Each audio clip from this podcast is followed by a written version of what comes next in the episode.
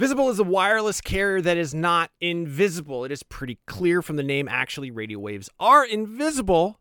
And I can say this with authority as a licensed amateur radio operator. That being said, Visible won't be giving you the power to see light outside the visible spectrum. It's actually way better because having that ability would make getting around very difficult and distracting. What you do get with Visible is unlimited 5G data powered by Verizon. You get one line of wireless, just $25 a month, which is great in these times of economic uncertainty. That is one line for $25, taxes and fees included. So, whatever you're doing at this moment, please stop. Switch immediately. Now, monthly rate on the Visible plan for data management practices and additional terms, visit visible.com. Contained herein are the heresies of Radolf Burntwine, erstwhile monk turned traveling medical investigator. Join me as I uncover the blasphemous truth of a plague ridden world that ours is not a loving God, and we are not its favored children. The heresies of Radolf Burntwine, coming January 2nd, wherever podcasts are available. Listen! And welcome to Nintendo Voice Chat IGN's Nintendo podcast this week, the week of July 30th. Today we'll be talking about the huge release gaps between Nintendo's best selling games, the Nintendo Giga Leak, and a lot more. I'm your host, Casey DeFreitas, and this week I am joined by Brian Altano. My FedEx guy is here too to join the show. Oh, perfect. What's he delivering today? Uh, something I might be able to show on the show next week, actually. Okay, cool. Awesome. As long as I'm excited. it. Okay, we'll have to do that. Build it. Now I'm thinking of what it could be. No, I spoilers. And I'm also joined today by Peer Schneider. Hello. and Zach Ryan. Hello, I didn't see you there. Uh-huh. Of course you didn't.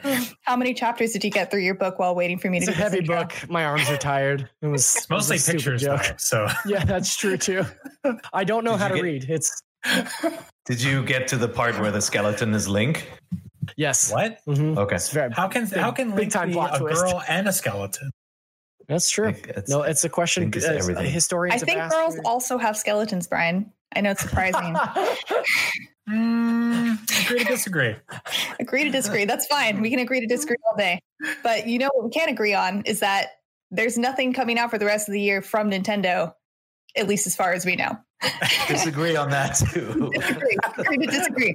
So last week we got a mini direct, but we still don't know anything that is coming from Nintendo specifically for the rest of this year.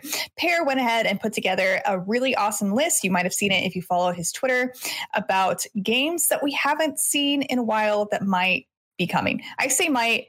I mean, this is super speculative. We really don't know, but I thought it'd be interesting to go over this list of games to see how many years it's been since we've gotten a new installment of games. Probably doesn't say that we'll get the ones that's been the longest since we've seen, but See, maybe. no, see, that's where I was trying to get at. I was trying to figure out, all right, is there a certain cadence? And I've done this in the past too, like looked at whether there's a certain cadence where Nintendo renews these games. They, there is, right? Nintendo, in order to keep keep their franchises going, they they send life signs out, but that doesn't necessarily mean a new installment. It may mean a character inclusion in Smash, or you know, like putting an F Zero track in Nintendo Land, stuff like that. Um, so I don't I don't know how helpful it is to uh, to actually predict what is going to come out and what will come out because like at first I was like, all right, the games that sell the most are the games that Nintendo puts on a schedule to be renewed at least every four years. And then you go, well, hold on a second. Animal Crossing sold like 40 million or something, uh, the series. And we had to wait eight years Eight since years Animal. Crossing New Leaf, right? Right. But they did have a mobile release. So, you know, they kind of And Happy Home that. Designer. Everyone loved Happy Home Designer. I don't believe know that if Right. was There the was title also of Happy it. Home Designer. I don't know if either of those count. IGN So- so, 2013. They count in the way that they're both Animal Crossing products. I mean, you, you know, That's they true. definitely fall under the same umbrella. So I don't know. Do you want to look? Do Do you want to talk about the ones that haven't been renewed in a long time, or Yes. you know, maybe our guesses? Like I think everybody here has the list in front of them, but like our guesses, what we think will be revisited next. Yes. Mhm. So Yes, let's just really quickly recap. In the last five years, we've gotten Paper Mario, Animal Crossing, we've gotten a Pokemon, like we always get new Pokemons, Yoshi, Luigi's Mansion, Fire Emblem. And and some of these like had big gaps. Like it had been kind of a couple of years since we had another Luigi's Mansion. It had been it's there all been short, really short gaps between these games, like Mario and Zelda and Mario Party. Like they're not long gaps, but then the games that we haven't seen in the past ten years, they Yeah. always have really long gaps. It seems Yeah, like so if, I mean, it, Metroid. yeah, dude. Well, there was a Yeah. period there where there was a lot of Metroid happening, though. You know, there was a Mhm. there was a brief period there with with Prime, Prime Two, Prime Three, uh, Metroid Fusion, Metroid Zero, Zero Mission, Mission. uh, the Pinball. the 3DS one. You know, like there's a Mm-hmm. all there was a lot of Metroid. I feel like in a very short time frame, and then now it's just been forever since we've seen a Metroid. A, a new one, right? We got Samus. Returns, Samus obviously. Returns, right, So yeah, you know, we're looking at kind of they they are shortening the gap between games with remakes, and that's what happened with Link's Awakening, obviously too, right? We got Link's Awakening to take the spot in between, you know, the next Breath of the Wild and you know the last one, and certainly that happened with Metroid 2 with Samus Returns and the other game that shall not be named. And Mm. wasn't This a one at least- game. this one at least uh federation force sorry this one at least is something that we know confirmed is in development uh we know it's taking its sweet time and was basically rebooted we got a logo reveal for it which is more than you can say for a lot of the other speculation that's going to be on this list in a minute but Yeah. this week there's a, there's a there's a shot of people in the Nintendo World Store reacting to the Metroid Prime 4 logo. I was in the E3 war room when this thing got revealed with a bunch of you. This was exciting. Years have I think- passed since then, but still. yeah. I was gonna say, but yeah, I think it's very safe to say that Metroid uh, obviously is is coming back beyond Metroid Prime 4 too, right? Like the Samus Mhm. Returns model, it's easy to apply that to some of the classics. Like you know, Zero Mission, these these games were really, really good. And it's just that they're not being played anymore because they're on, you know, bygone platforms that are not in active use anymore. And so Nintendo revisiting that or putting the the same team on doing a Super Metroid 2D remake to me feels like that that's going to be they're going to employ that same tactic like they did with Link's Awakening and Samus Returns. I, Then the- I, I just wanted ahead, to mention that it it seems like Samus Returns sales weren't that great though. And I don't think well, Metroid, Metroid is that- sales have Metroid sales have never been that great. You know, I think that that's part of the conversation that you got to have when you're talking about Metroid. Is like it's always been sort of like a B or even C tier Nintendo game, despite Mm. the fact that you know Nintendo fans love Metroid. They've always sold like pretty middling. Yeah, but I also think the DS and then the 3DS were very different audiences um, from Nintendo's consoles. And like mm-hmm. Axiom Verge did great on Switch. And that's a mm-hmm. you know that's an indie game that is a, it is available on other platforms and you know 8-bit re like an 8-bit looking Metroid game and it did really really well and so I do think that there is a little bit more of a core gamer audience that plays these um, these Metroidvanias on the Switch. Otherwise, people wouldn't be making them. And so I actually think Samus Returns would fare really well on the Switch if they re released it. But it also wasn't the best Metroid game, right? Let's be honest. It had some issues. Mm.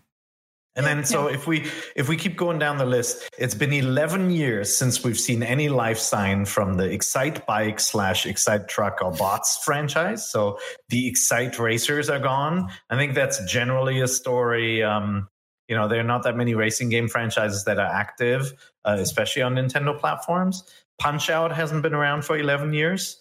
I don't think either one of those are going to reappear magically before the end of the year or even next year. But then it's been 12 years since Advance Wars, and you know that I will not give up until we have Advance Wars return. That one hurts. Yeah. Yeah. I, I feel like Punch Out would be a really easy big win with the sort of lapsed gamer nostalgic crowd that's kind of re-entered through uh, via the Switch. Um, Yeah. The Excite franchise is weird because um, that was basically a, a reboot of an ancient NES to then N64 franchise that launched with the Wii predating Mario Kart. And so once Yeah. Mario Kart came in, I there was really no reason for them to divert their attention from that franchise because it, it just sold so incredibly well. It, I think it would be bizarre right now to fast track an Excitebike or Excite Truck sequel.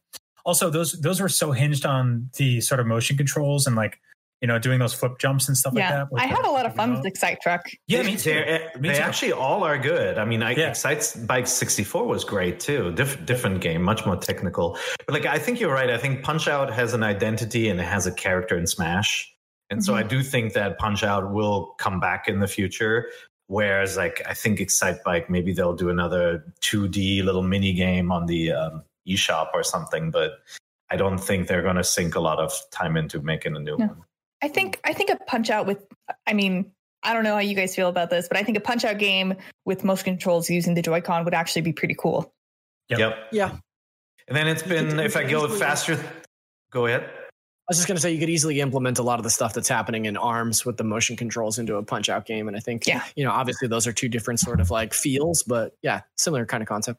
They should have a, had a little Mac robot in uh, in Punch Out, like Yeah, I being a mean- training robot. No, Smash Brothers has recontextualized a lot of these things. Like, you know, Metroid historically didn't sell super well. I think, um, Mhm. I think Samus Returns sold like half a million, which is half as much as Other M did. And then, uh, you know, the Super Punch Out for Wii, I remember sold pretty well though. Like that was that was kicking around for a while. But all those characters, you know, a bunch of those characters are in Smash Brothers now, and so I, I think I think that there's like there's a way to to get people back on board with that franchise pretty easily. Yep. Yeah, I Uh, completely agree. It's been 13 years since Elite Beat Agents came out. Uh, the sequel came out in Japan. We didn't even get that one right. It's been 16 years since F Zero, which you know is You a okay? crime against humanity. Does all right? someone know exactly why that was trending the last F-Zero? weekend? Yeah. Yeah, Peer was Peer was talking about it. Yeah, I was talking about. Every No, so it was. Peer goes um, on a Twitter rant about F Zero, and this time it stuck.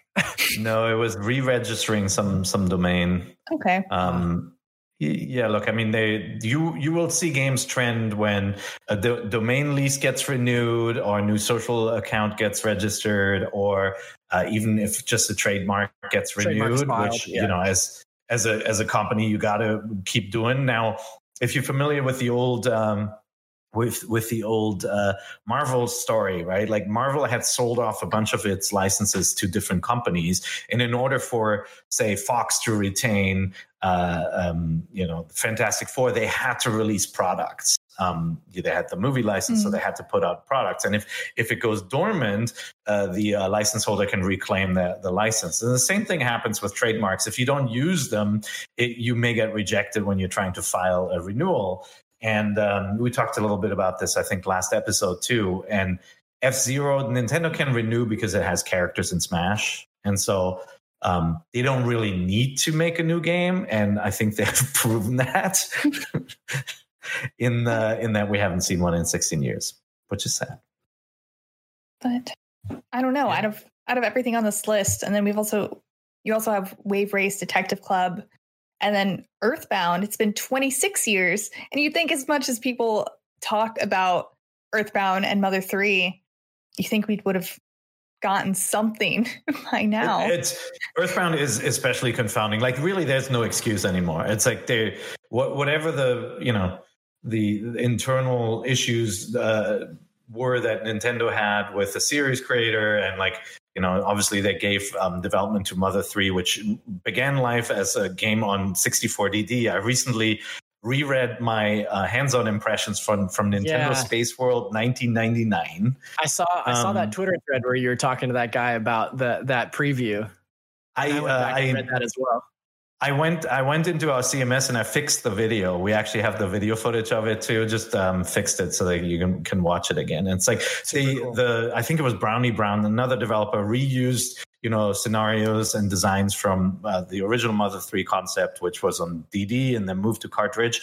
And then it came out in Japan on the GBA. I have it. Um, I have the amazing Game Boy Micro uh, Mother Three edition as well with it it, there's just no excuse. Like why that game doesn't just get localized to have a life sign in the US and make this available on the eShop for the Switch. It's just like it doesn't I make mean- sense. It's it's mean. if they were if they were if they were looking to bring Mother 3 to the states in a big way, they would use the toyetic look and the engine from Link's Awakening and do like a, a- an. Earthbound game in that engine because that art style so perfectly complements that engine like or Mhm. that that series. That'd be really really smart. Yeah, That would especially be some of the good. the background or the backgrounds and sort of like environments in that game are like very uh sort of sculpey clay. You know that that Mhm. weird sort of sheen to them. Um, I think that's a great idea. That would that would fit perfectly.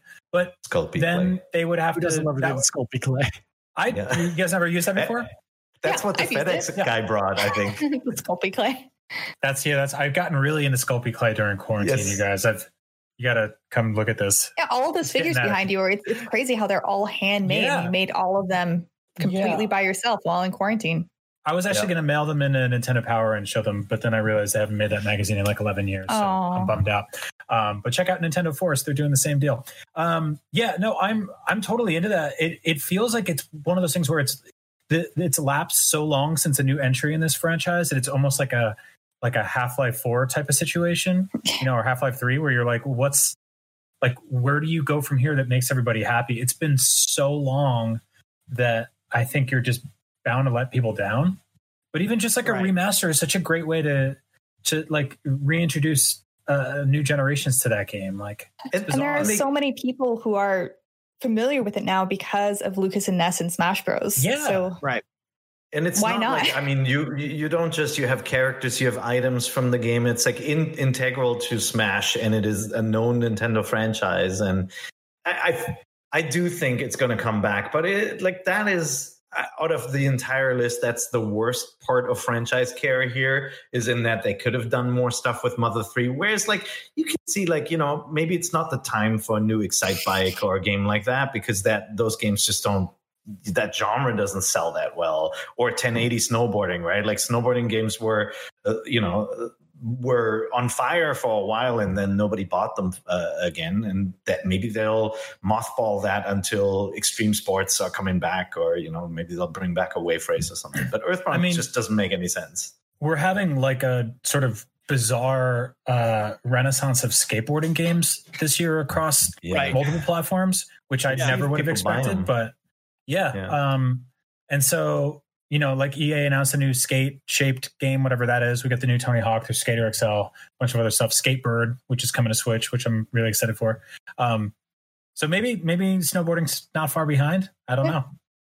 yeah I don't think so. I do. I do think like you know the the the other stuff on the list, the games that are more frequently uh, renewed. I think those are the ones to look for for the for Q4 this year. I think we will get announcements soon, and like I would more look at a Super Mario series remake as kind of being a you know a September type game to fill the gap, and then you know, the egregious one is the Donkey Kong franchise. That series sells so well, and we haven't heard a life sign in six years. Um, Yeah, Which is- well, I mean, a new Tropical game, a Freeze. truly new Yeah. game. Yeah, yeah. I mean, you could argue that Funky Kong mode and Tropical Freeze is a completely different experience. You know, Maybe it's got a not. there. Yeah, no, I mean we got DKC as a re-release, right? So they they are they are kind of like keeping the name and the franchise alive, but uh, Ni- like Nintendogs, um, it feels like those other games that that are waiting for a new installment. The the DKC franchise is fascinating because for years uh, the Nintendo audience was pretty split in that they were happy they existed, but they were also acknowledging the fact that those resources from retro could have gone to a new Metroid Prime game, and now Mhm. we have neither. So, Right. like, it's kind of a bummer. It is. Yeah. It is a bummer. It's a bummer that we don't know what else is coming, but hopefully, us go looking back on all of these games that we haven't seen in a really long time has got you thinking about what is to come. I think Peer is right on the money when he says we we should be looking out for a some sort of Mario remake. I mean, we had Mhm. those rumors previously. It is the 35th anniversary of Mario this year, and I I'm still holding out for Zelda Breath of the Wild 2 holiday season to compete, try to like compete with new consoles. But I think I know. Yeah, I would love for that to be the case too. They- but I, Me the- too. the- every week that goes by without any kind of hint or news, the less and less likely I, I feel know. like it is. Yeah. Yeah. I'm actually I'm going to push back and say I something. don't I don't want that game to come in November because like I'm just looking at the release calendar. I'm as a multi-platform owner, I'm inundated with open world games in you know the the end of October, the sort of like September to November window is insane right now. And so Right, December, just for you. I mean, Smash came out in December. yeah. Mhm. Oh, like First December, I think yeah, December 10th or 8th or something like that for Smash. Yeah. That would be perfect for Breath of the Wild too. Yeah. Let's do it. All right, you I- heard us, Nintendo. I was going to Please say, I release. think, I think the important thing is that um, as Nintendo fans, as Nintendo announces new Nintendo Directs, and they specifically state that none of these things will be in them, it is important for us to continue to assume that they will be, because then otherwise we will be letting down ourselves, which is the most important part. Oh my gosh. This truly, you raise a great point, Brian. I'm just gonna. I know I've said this before, but maybe the best strategy is to have no expectations because then you can never be let down by anything or anyone, including your beloved video game companies. And with that, let's talk about another thing. I that was I don't have a segue for this. Anyway, I'm sure everyone knows that there were tons of Nintendo leaks released last Friday. An anonymous 4chan user uploaded a ton of files and shared the link to them. And it is hundreds and hundreds and hundreds of files about everything from Nintendo's history. You get you have assets from both published and unreleased games, development timelines, presentations, and even private emails and chats between employees, which honest it's stealing. Like this was all stolen. Mhm. It is in an ethically not great area. Especially I felt kind of grimy reading conversations between employees. Don't recommend.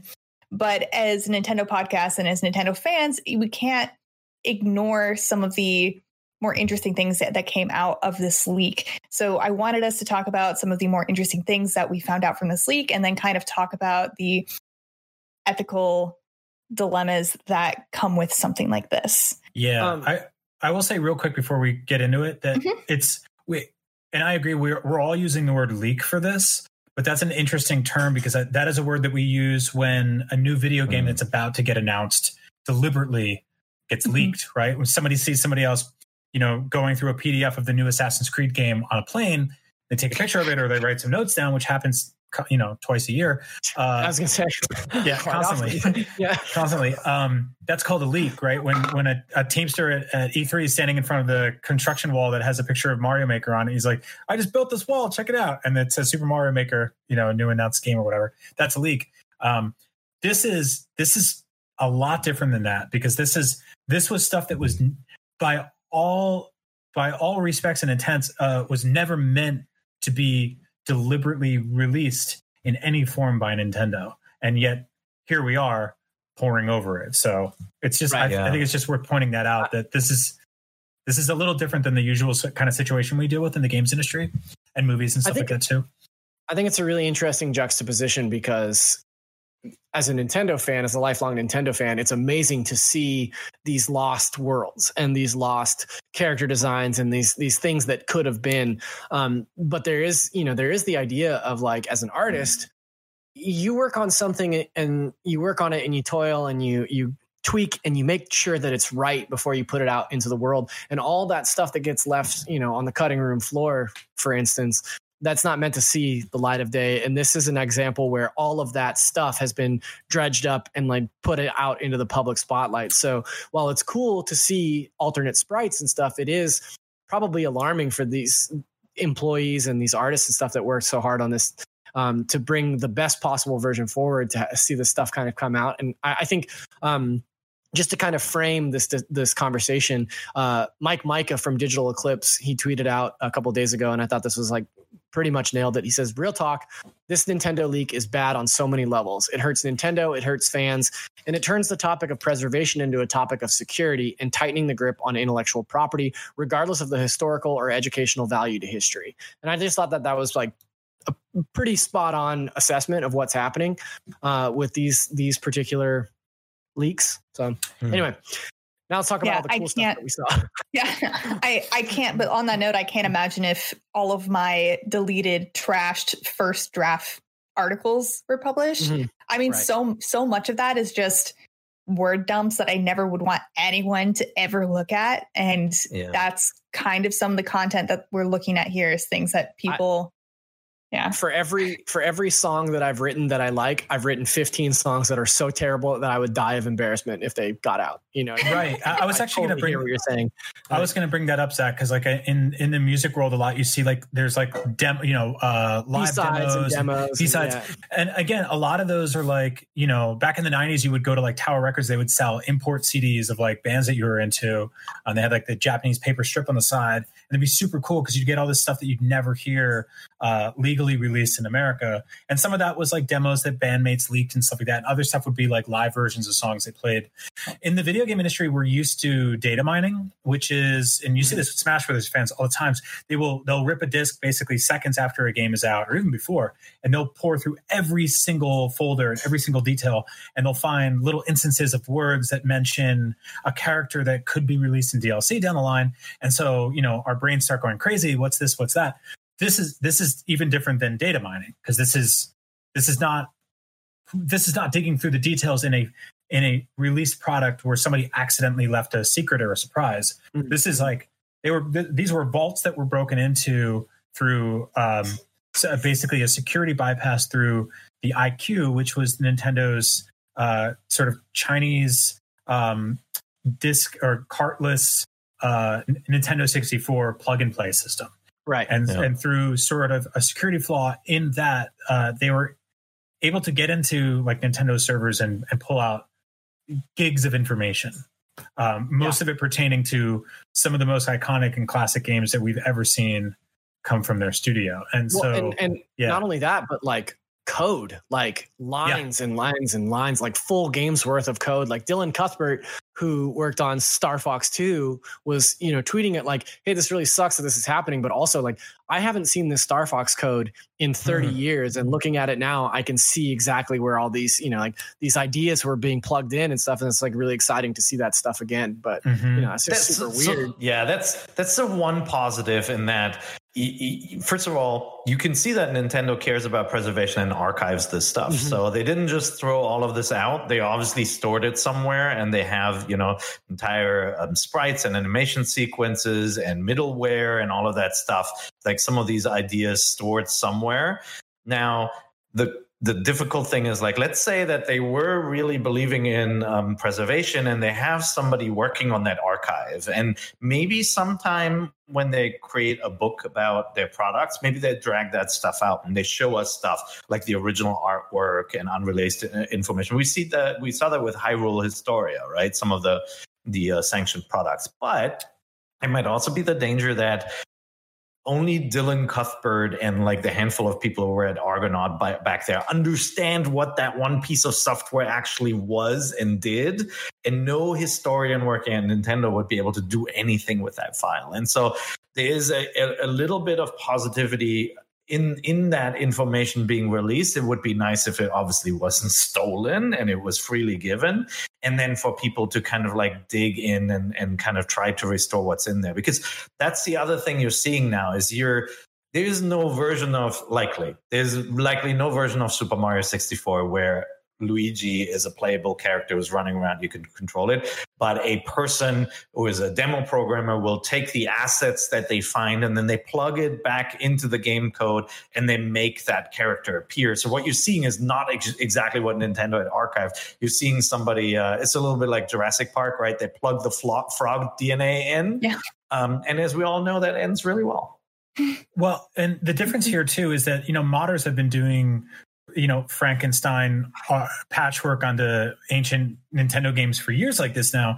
Um, but this is this is running off of official code, and so this they, like modders were able to get this this this leak has happened in waves, and it, it happened with Mario sixty four initially a little while ago, and they were able And to it- get. we yeah, got a bunch of stuff from Pokemon earlier as well, which Exactly. may have been part of this. Yeah, and so people were able to get um, not an emulated version, but a natively running version of Super Mario 64 running on PC uh, within seconds, which Nintendo obviously immediately hunted down. Um, I'll say first off that like I'm a you know gigantic Mario 64 fan, and you know uh, uh see, seeing elements of this game from uh, you know ancient E3 betas and IGN 64 screenshots from hundred thousand years ago um, in high definition, and also hearing you know so long King Bowser like in, in the sort of un, uncompressed wave file for the first time ever, stuff like that is like it really geeks me out, and it makes me think that like if there exists uh, something a source material of that high quality that when nintendo does officially remaster this game um, they have some really awesome stuff to work with. You know it's, it's really cool to think about that kind of stuff.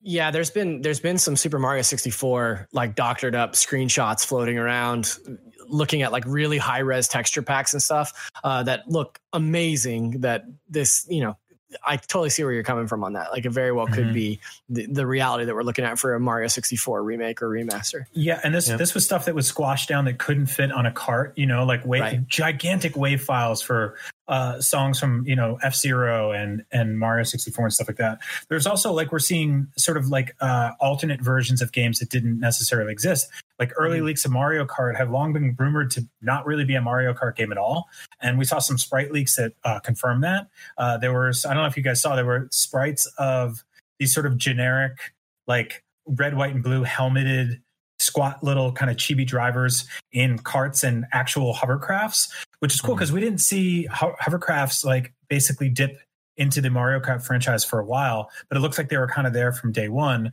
before it then became a Mario game. Mm-hmm. Yeah, my my favorite my favorite part of the leaks, besides like some of the test areas for Ocarina of Time and Mario that didn't make it into the the final game, was the uh, the Super Donkey uh, footage um, that we saw. So Super Donkey looks like a character Nintendo created and then threw away and never used, like almost like a prototype for a new Super Mario World or Yoshi's Island game. Like it's uh, the the texture and tile set looks very Yoshi's Island, and like I, am kind of like, it's good that they threw this character away. I don't like him at all. Um, he looks a little bit like a budget Rayman to me, uh, but like this two-legged, um, this two-legged character um, who you know navigates the world uh, similar to to Mario. This 2D side scroller. Um, I, am happy that we got uh, Yoshi's Island instead, if that's what it turned into.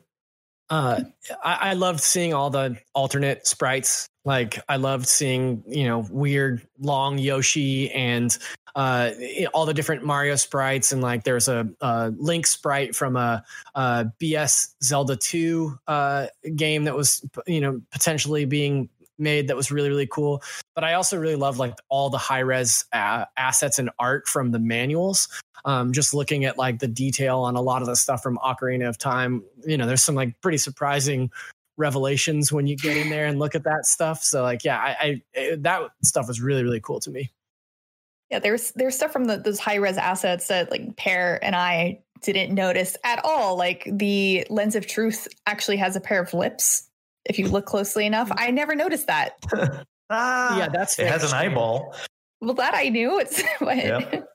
I saw a theory just, around with that one where people were wondering if it, if that's because the Great Fairy originally was supposed to give it to you because it, it's it apparently is a very similar character oh. model to the uh, there's a lot of there's a lot to unpack there. I always thought it was a jewel on the hilt, but yeah, it turns out it's a pair of red lips. Yeah, the lips we, are the jewel just, of the face, as they say. Can yeah, we just call go. Peer out for a little bit here, though, and say that in our NVC Slack channel, when we were talking about the lens of truth having lips, Peer said that he never put it together that that was an eye. It was supposed to be an eye. I didn't. Yeah. I didn't see that it was an eyeball. Like a. that is insane yeah. to me, sir. like, well, who has an eyeball on a stick? I mean, it is a, a lens. It sees things. The whole game is full of nonsense magic. Yeah. Also no, that. that but what did you like, Casey? Who has boots that make you float? Besides that, I did. In my dreams, I have them. Hold on, let me go check. I, I have a flute that changes the time. All right, go ahead, Casey. This is not going anywhere. It's okay. Um, I really like seeing concept art. So we got to see kind of the evolution of what Yoshi could have been up into the mm-hmm. point, and he had a lot of different design changes. And I Very really like the yeah, the very first rendition, he's like a super skinny, tall Very raptor thing gross. without a saddle. Hated them. He, yeah, he looks like the the version that ended up in the live action movie almost. Like he's a kind of yes dinosaur, like a little turkey raptor. Yeah, I he's, think he's he that skinny looking. mushroom. You know the Mhm. skinny mushroom from Mario Maker. There was also a leak. There was a leaked character model of Yoshi in Mario 64 that looks different too. But those were weird because those character models are not fully built in the code. So Yeah. the way people were able to extrapolate them, it's just like pieces of Yoshi blown out into smithereens that they then tethered back together to build a Yoshi. It's like archaeology. Yeah, it's Yeah. digging up old dinosaur bones. It is. It's exactly what that is. He's got a thorn on the thumb, not on the I, nose. I also wanted to mention that there was a, a presentation from iQue um, for an online Game Boy Advance slash PC Pokemon game. And a lot of people are calling this a Pokemon MMO. But if you go through the slideshow, it wasn't an MMO. It was Pokemon Fire Red and Leaf Green with additional online features you could access by connecting your game to the internet via the PC. And it would also limit some things like you could only have 30 Pokemon in your PC when you're offline at a time. So it would kind of force you to connect online to do things. But it wasn't it wasn't an MMO like how you would think, but I still think it's interesting that they were discussing these online features that are now common in Pokemon games all the way back with the Game Boy Advance. And, And- I wanted to mention that they Mhm. found the F word in the Star Fox code, which I thought They was did. very funny. Yeah. And Star Fox or Link to the Past, or was it in both? It was in I'm Link sure to the it's in a Past, and then you know Star, The, I think it was in Star Fox 2 also, but they they all had, I'm they is that there's the F word hidden in the code. stuff. So Yeah. U- Uniracers for Super Nintendo when that when that first got like um sort of like leaked for ROMs, um, people found tons of curse words in that game, which is very odd. Uh, and so maybe that's that that's been a Nintendo secret because I don't think they can curse a lot at work, so they probably just put it all hide Oh, it no. all in the margins. Yeah. But um, before we move on, Zach, you have a quote here um, from the piece on Vice. If you Oh, could yeah. read that from us. Yeah, so Patrick Klepek wrote a really great write up about the, you know, what the leaks mean to video game history and things like that. And he interviewed a lot of people that that actually wanted to remain anonymous, which I totally understand. Uh, he spoke to one developer who said most companies are terrible at preserving their games, and piracy and other means have salvaged or saved many games. Um, based on this breach, Nintendo is much better than most at archiving, but that's why invasive data theft of this magnitude, while an anomaly, shouldn't be encouraged. So I thought that was a good quote. Yeah. So I do think that is an interesting thing to glean from all of this is that, yeah, Nintendo is great at archiving these things and they do still have a ton of things left over. And hopefully we can get a contextualized version of this sometime in the future. Mhm. But yeah, that's there's still so much more in this like quote Gigaleak than we have gone over, but those are just some of our favorites. And I hope that our contextualization has helped you kind of understand the uh, the magnitude of all of this. And with that, I do want to go into looking at some yaps from our audience. so last week, I, well, not last week, the week before last week, the last time we had a video NVC, I asked everyone to send us some video comments on IGN.com answering a question. And we wanted you to tell us about a story moment from a Nintendo game that made an impact on you. This was originally a question sent to us by Eric from Cleveland. He emailed us at nvc at IGN.com. And he said, sometimes games have the opportunity to tell impactful stories even more effectively than books or movies. And I think this is due to their more drawn out nature. A game could take you 50 hours to complete, while a movie is only about two. Does anyone on the panel have moments from gaming that hold a special place in their hearts in terms of the story impact? Is it made more meaningful when gameplay is involved, like in Super Mario Odyssey? And what are your thoughts on the different effect video game stories have on audiences as opposed to movies, books, TV shows, etc.? Eric included an example like, quote, the mind blowing realization that players, this is a Mario Odyssey spoiler. Should I do this? Should I spoil Mario Odyssey? Game's been out for three years. It's fine. Okay. Cover your ears wanna if you fast forward. Cover Okay. cover your ears Yeah. while I'm covering my ears, and I'll uncover them Jump when I'm ahead done one spoiling. minute. Yeah. The mind blowing realization that players came to when they had to throw Cappy at Bowser and take over his body at the end of Super Mario Odyssey. All right, I end forgot of that. That was amazing. which was like a Portal to Moon moment, right? Yeah. Mhm. Yeah. So let's start off by checking out Jonathan's answer to this question. Hey NVC. So a memorable Nintendo story moment for me was probably Wind Waker. Going down into the ocean and discovering that in character that the the legends were true, that everything was true, um, was magical in and of itself. But also as the player, um, finally connecting the stories between Ocarina of Time when I was younger to Wind Waker when I was a little older was such a great moment. As far as um, your bonus question, yes, storytelling in a video game is entirely different because you control the character uh, versus watching a movie. Just take The Last of Us 2. I'm not going to say any spoilers, but controlling the character makes a huge difference for empathy. Man, That's nailed a, it. Not only did yeah. he give the exact same answer I was going to give, but he looks like my brother. So I thought you were punking us, man. Yeah, no, that, you know, I, I wanted to uh, kind of, you know, pad out the show a little bit, send in some videos with my alter ego. Thank you, John. No, the the Last of Us Two. That's that was my exact answer for that because I think that that's where a, a game like a game can transcend a movie in terms of storytelling because it is it is sort of sort of forcing you to control a scenario and push forward in a scenario that you may not necessarily want to or feel comfortable doing whereas a movie happens without you can fall asleep and, and beat a movie you know? It's it's passive versus active participation yeah. And i hear some people are, are, you know have a negative reaction to that when a game forces you to make a decision you don't want to make. Like mass effect uh, mass effect's ending was the same way. Shadow of the colossus where you're like you're playing and you're doing things and you're like oh i shouldn't be doing this but i can't if i want to progress i have to do it. And the last of us obviously falls into that camp. Like but it but it creates this kind of moment where you're like you're coming to terms with the character having to do that. Like it forces you to do what the character feels they have to do. And like that that has a real impact. I think it's mm-hmm. fascinating too. I i wanted to bring up the shadow of the colossus as well for that exact reason. And the ending just it it causes so many different emotions. And you definitely wouldn't get that from a movie for the exact reason that you just said because you did it. You right. you you caused this fate by playing this game and it is your fault. And i wanted to, i wanted to bring the majora's mask up for that reason because honestly there are so many small moments in majora's mask that are heartbreaking and they are all they're not all things because of you but at the end of the day you can't save everyone in majora's mask. And that is an experience you can't you don't get from a movie because you that's are making true. those choices. And yeah and that's keep going. Sorry. Oh no, that's it. That's the end of my yeah. thought.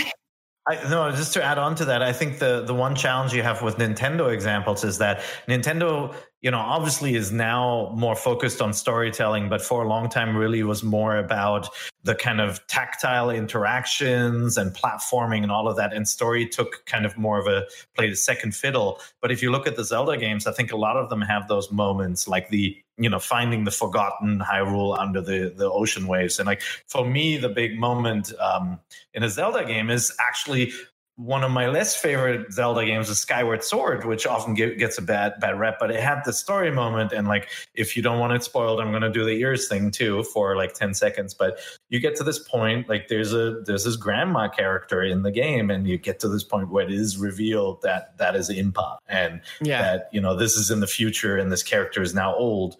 That moment was so touching and so amazing, built into the into the middle of this game. It was so cool. Mm-hmm. And that too. I also so wanted good. to gosh on I, I was just we actually had a lot of yaps that were about Zelda specifically because I think yep. Zelda is one of Nintendo's stronger storytelling franchises. Yeah. Um, but we did get one answer that wasn't about a Zelda game, and this was one was from Mike Staub about Super Mario RPG. Let's hear what he has to say. Hey everyone, my name is Mike. I'm from Long Island, New York, and my favorite gameplay moment of this ilk is when the Star Spirit possesses Geno in Super Mario RPG. I think it's one of the greatest scenes in the game where the Star Spirit comes down from the Star Road and gives this little doll life. And he has to kind of figure out how to use his body. And I think it's endearing to who the character is because he's supposed to be this heroic knight character. What's the manifestation of wishes? However, with the gameplay moment, that same game in Mario RPG has a great moment where you look at wishes on the Star Hill and you get to see a wish that says, I wish I was a great plumber like my brother Mario. And that's that's lovely. That's everything that Nintendo is great at. That's like one of the most eloquent, soft-spoken Long Islanders I've ever heard in my entire life. yeah, Mike. Mike's a good dude. He's what you know, he's, guy. Yeah, he's pretty active in the NVC community. I mean, we've interacted a lot on Twitter. Mike's a Mike's a good guy. Awesome. Yeah, thank you for sharing that. I love that answer too. That's really yeah.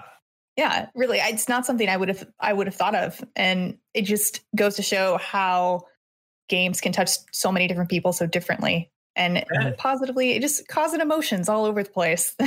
Mario RPG is still not in the SNES online thing on Switch, right? I No, but don't it is think on so. the SNES Classic. Yeah. okay, That's true.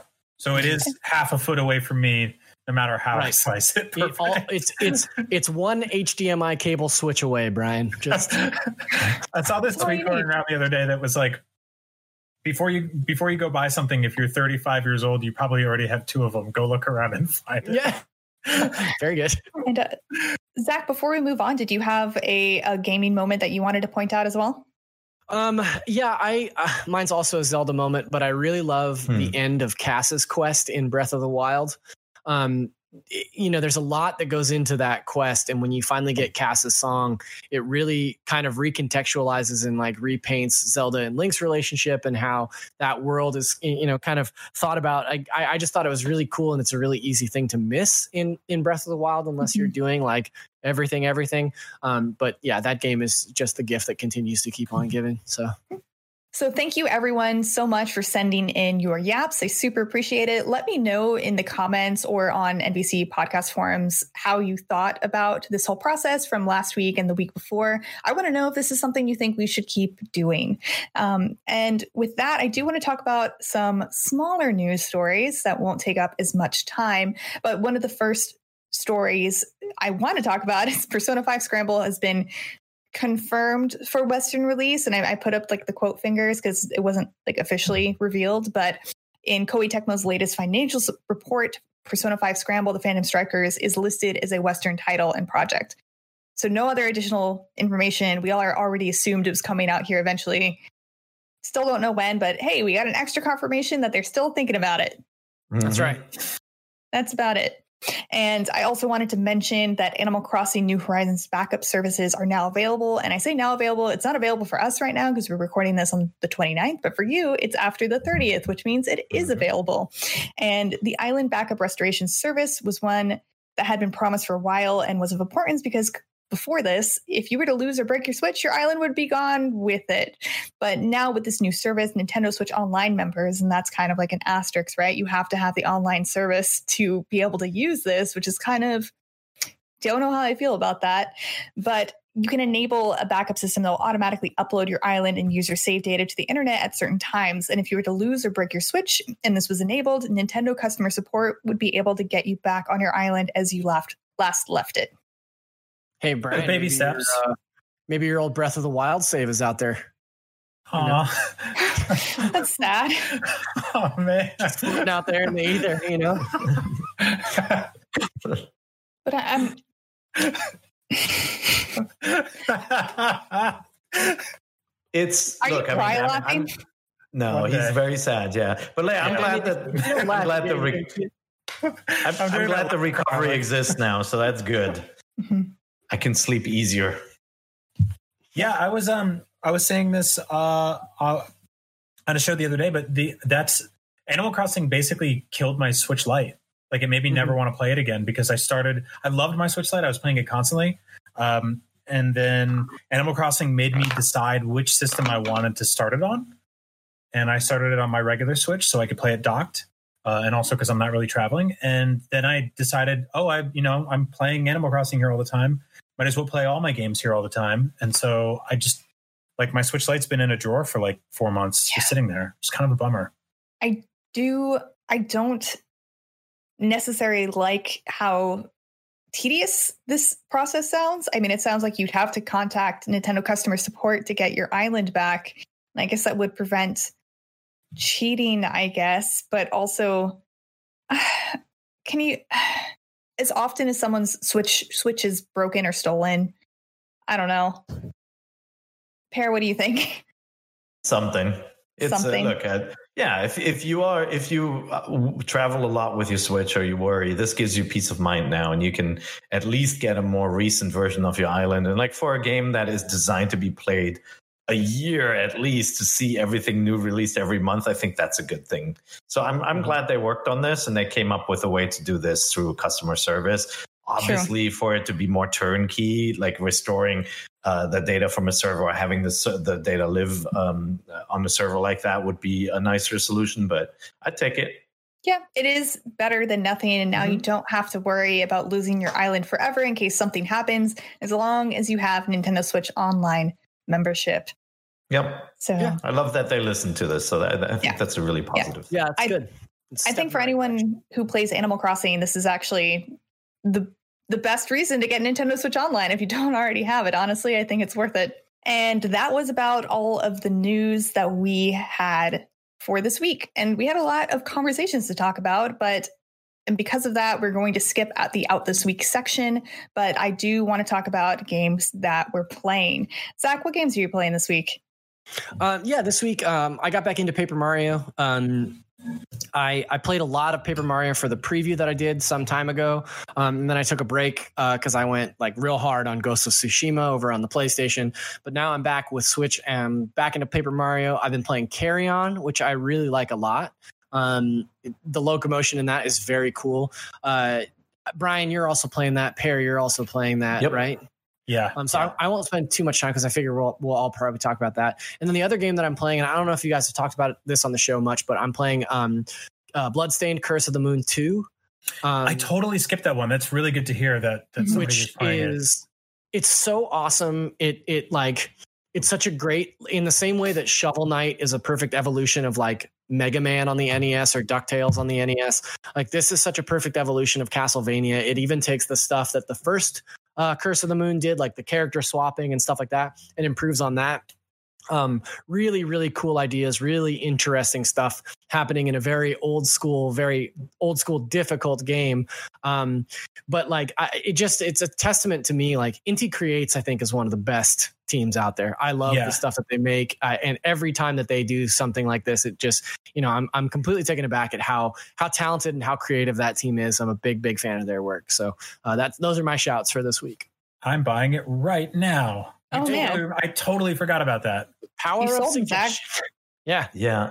I um so uh, you know, I think Brian played the most of Carrion of us, so maybe he, he can do the more in depth uh, impressions. But um, I, I really love the way this game looks and feels, and the way that they designed the creature. You're in charge of this gross tentacle bloody mess of a creature and you explore the area like there there's some there's some things that i don't love the the way that you interact with objects and you grab them and you throw mm-hmm. them it doesn't feel as intuitive as it should be like it's uh, yeah, but it but it like it is a really cool feeling game and the way you can like super speedily get through the levels i almost wish it was a scrolling game rather than a mm-hmm. a screen based game because it just feels the locomotion feels so good in that game right um, yeah um, it's it's sort of a Metroidvania. I mean, it doesn't. It, mm-hmm. I, I, guess you could say it is. It doesn't have. It is. Yeah, it doesn't have a ton of those elements, but it has just enough, I think, to qualify for that term. Um, I'm with you in that, like, grabbing stuff is a little kind of finicky in this game, but um, yeah, the sort of player I, movement kind of have to is guess. amazing. You know what I mean? Like I feel like yeah. you just guess when you grab stuff. It's like, well, I think yeah, I did I get it or not, right? Yeah, yeah, exactly. Well, especially when you're so yeah i mean for reference it's sort of like a reverse horror game where you play as the monster and uh it's like the thing like it's it's the yeah. thing the game except you play as the thing like which i yeah. love yeah it's like one of my yeah. favorite horror movies of all time so i was super excited for this one um the the more you eat and uh, sort of ingest the more the larger your creature gets and then sometimes it does get a little indiscernible as to what part of it you're specifically controlling. Like there's a couple parts where there's guys with guns and they're trying to kill you, and you're like, oh, I'll just hit up and hide up here. But like the, your entire, you know, bulbous lower half just drapes down and flops, and they're just shooting at it. So that gets difficult. Um, my number one issue in this game, now that I'm right at the end of it, and I just talked about this on Beyond yesterday, so sorry if I'm double dipping here, but um, it doesn't have a map, and that's like the cardinal sin for Metroidvania games, right? Like uh, it's has it hasn't been since like Metroid Two for the GBA that I've played a Metroidvania game like this that doesn't have a map in any capacity. So right. it's kind of a bummer um, because I'm it's, right at the very end of the game and I'm not sure exactly where I need to go. And so I'm just like I'm going everywhere looking for this thing and I'm backtracking like crazy and I there's no like there's no sort of like directive of like you know here's your mission objective it's all um sort of deliberately obtuse to kind of uh, show the fact that you are playing as this monster. Like you know, it's not like he's he's not getting phone calls and stuff like that. And so yeah, and, Um, and there's no there's no visual distinction between the areas. Like the game looks very similar. At least the the parts that I've seen. Maybe later in the game it looks different. So it it's gets, not it like gets a little more diverse later Yeah? on. But yeah, okay, good, good. Because it's not like here's an ice world, here's a forest world. It's like it's uh, you know it's labs, right? Yeah, it like I'm I'm so close to a finishing it and b recommending it as like one of my favorite Metroidvania games of this generation. But the frustration of not having a map at this specific point in the game is really kicking in to the point where like I can't fully tell our audience like you would absolutely love this game because I think that there's a it there's just like a little bit too much of that sort of like quality of life lo- loss right there that they could have Gotcha. I think could have been fixed. I think it like just a very simple like node beeping to where you need to go next or something if you need it in lieu of a map, something. Um, but I, I love this game so much otherwise. Like, and that's what it's Yeah. what sucks because like I'm so close to being like this is easily one of my favorite games on Switch. It's so damn good. Um, just a kind of couple little things holding it back from being perfect. I mean, Really maybe you don't have a map because monsters don't use maps and they're trying to emulate you being dumber Huh. than a person. That's true. I- It's a it's a stupid excuse, but I'm just I'm, Brian, I think Yeah. she just said you're dumber than other people. no. completely okay with I'm that. trying to Yeah. emulate by not giving you a map. You monster. Hey, I'm playing. Um, I'm playing. I'm, I'm playing Carrion. I'm playing uh, Crysis, which uh, Oh, yeah, I just started had playing to, that too. I had to buy it just to see what it looked like. It is. It is a good looking game for Switch, right? Like Yeah. it is a. it- and and and you know it doesn't. You can't. You can't say it looks like the PC game running on beefy hardware. It doesn't. It it it looks somewhere in between the PC game and the you know the 360 PS3 versions, but it on the tiny screen running smoothly at 720p it looks really good and It does. you know look good. Crysis is a pretty good game it's not my favorite first person shooter so i'm like i was more interested because of the the the, the technical factor here and seeing this game run but you know it's a it's a game that has a lot of foliage a lot of trees a lot of water a lot of moving parts and stealth and all of that and it's a definitely yeah. one of the better first person shooter ports what kind of sucks, and if you download this game, just know this if you haven't played it in a while or if you've never played it before. Uh, the first Yeah. 20 minutes of this game in the tutorial section are all at night. And so right off the bat, you're gonna you won't really be able to tell what your switch is pulling off graphically because it's just so dark. Um, also, uh, this game is like severely lacking in accessibility options. Severely, like they ported they ported H like 60 75 inch television text down to the you know five inch screen on Switch, and it is it's got the they learn? tiniest. I know, right? yeah It has the tiniest, uh, the, the tiniest fonts I've ever seen in a video game. Like straight up, it is like almost illegible.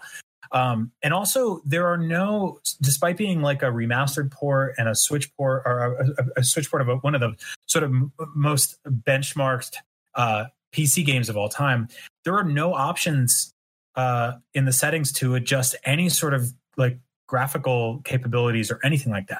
Like it's Yeah. basically just brightness, and that's kind of a bummer. I, I would have loved Yeah. to be able to like kind of toy with stuff a little bit. This is this is a game that has historically been used to sort of test out new PC rigs, and there was so much fine tuning and tweaking that went into that, and that that's gone here. Uh, that said, there there's not really a ton of competent first person shooters on Switch, and like Paris said, in handheld mode, this game is gorgeous. It's fun. It controls well. Uh, you just gotta yeah, you gotta get some some of the garbage out of the way. But I I really I I'm really glad it's here either way. It's it's a bizarre anomaly, you know, that it even Yeah. exists. It it's you know, and, and I will g- go back to and play it some more. But honestly, I am at this point with Paper Mario where I'm totally in love with that game, and so I kind of blocked out all the other games. I you know I've moved on from I fi- I finished Tsushima and all the other great PlayStation games that are that are out, and like Paper Mario is a joy. I'm really liking it. There, you know, the the issues that I've had from the beginning around the battle system and you know the lack of kind of character progression and, and kind of earning upgrades is still there, and that is the game's one big flaw.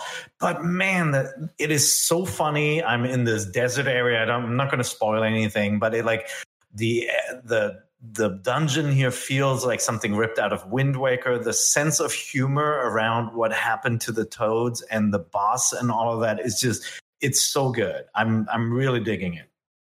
Yeah, I, I think you nailed exactly how I, I'm feeling about Paper Mario as well. I think as as the actual game part of it is Mhm. good. You know, like I think we gave it a Yep. seven. And that, Yeah. like, as a game, yes, exactly. But the writing, the the art direction, um, the dungeon design, like it- there's there's stuff like you're saying, like it does. They do feel like little little mini Zelda dungeons. Like all that stuff is so good. I, I'm really digging it quite a bit. The comedic timing is so good, and it's it's done. A lot of it is what the characters do rather than what is said. Like there's funny writing and lots of dad jokes whenever you rescue a toad, So- uh, which you will do a lot. But like it's like the stuff that happens in the background, like a shadow walking by, or the way you know your your friend reacts to what's going around. So good. the toad stuff the toad stuff is like some of my favorite stuff and i'll i'll i'll talk about one thing that really really made me laugh super hard um this is a minor spoiler but you know you get an item that that buzzes the closer you get to toads so it's just constantly buzzing. You're constantly around a toad. So there's they're everywhere in this game. And there was one area where i could not find this final toad i knew there was only one left in the area but i couldn't find him anywhere. And there was uh like uh binoculars you know like the like the uh, outdoor binoculars that you use like a viewfinder when you want to see something in the distance. And you walk up to it and you have the option to look through it. And when you look through it you see the little binocular view but in the binocular view it's just the only the face of a toad just the two little lines in the mouth. And i laughed so hard that i had to like set the controller down because it was so unbelievably funny. Because you just see this like just They- it's so good. They I are, w- without spoiling it, there are more moments like that where a toad Mm-hmm. is just stuck in a place where the environment gives away that they're there. And it's just, when you figure it out, you're like, oh my God, it's so good. I keep hearing that the humor in Paper Mario Origami King is just amazing. Great. It's really next good. Yeah. I think it's really hard for video games to be genuinely funny, and this game is like really, really funny. Mhm. Well, thanks everyone for sharing with me what you are playing. And we did technically already answer a question block question, but let's let's find the time for one more. We'll do one. This question block question from Harry Loizitis. Hyrozitis, my man. Loizitis. Okay, cool. I got him mostly right. Yeah. They ask what six Nintendo characters would be the Avengers of video games? And before we answer this question, so you know the original six Avengers are Iron Man, Captain America, Thor, Hulk, Black Widow, and Hawkeye. And Well, Hawk, Hawk, Hawkeye's Link, right? right, like, do we want to do one to ones or do we just want to put it together the six most iconic characters? We're going with the movie Avengers, right? Because isn't, isn't the original I the think other original Avengers is like a weird. There's like a movie yeah, Avengers Okay, we'll go with that. because we're mainstream. I would do one to one matches, Okay. in which case, Iron, Iron Man is Samus, Yes, Hulk is definitely Kirby, or could be Donkey Kong. okay. No, it's Kirby. Uh, what? Hulk. Hulk is. Hulk is Donkey Donkey Kong. Kong. Hulk is Donkey Kong. Okay, sure. fine. Yeah. Yeah. And then we Thor is Pikachu. uh, Thor is Pikachu. Thor is Pi- Ooh. and then Mario has got to be Cap, right? yeah. yeah, Mario's Captain America. Who who are missing? Black Widow. Well, Black Widow. Diving deep into Nintendo's roster of strong female leads, we already blew Samus on Iron Well, we Man. can put. Hmm.